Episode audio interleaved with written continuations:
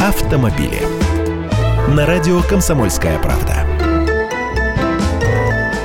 Здравствуйте. Похоже, грядет очередной рост дорожных штрафов. На подходе ужесточение наказания за непропущенных пешеходов. Общественная палата поддержала повышение штрафа до двух с половиной тысяч рублей. Полицейские предлагали в законопроекте вилку от полутора до двух с половиной на усмотрение инспектора. Но общественники высказались против. Не хотят никаких вилок. Пусть будет две тысячи для первого раза и две с половиной за повторное такое же нарушение, если водителя ловят за это в течение года после прошлого случая. Были были предложения ввести и региональную дифференциацию, чтобы московские водители платили больше. Но пока решено не усложнять. Предлагают только ставить больше камер в районе зебр. Итак, думцам рекомендовано поднять штраф за непропущенного пешехода с нынешних полутора тысяч до двух и двух с половиной.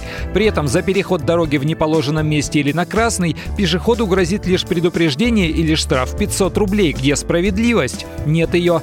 Да, пешеход ничем не защищен и он рискует больше, а водитель и его пассажиры сидят в железной коробке. Но тут тоже не все однозначно. Выскочивший на дорогу человек может спровоцировать не только наезд на него, но и серьезную аварию. Водитель дернет рулем и таких дров наломает, что страшно представить. И не говорите потом, что он должен просто экстренно тормозить, не пытаясь увести машину в сторону от человека. На дороге каждый случай индивидуальный. Я Андрей Гречанников, эксперт «Комсомольской правды». С удовольствием общаюсь с вами в программе «Дави на газ» по будням в 8 утра по московскому времени. Автомобили.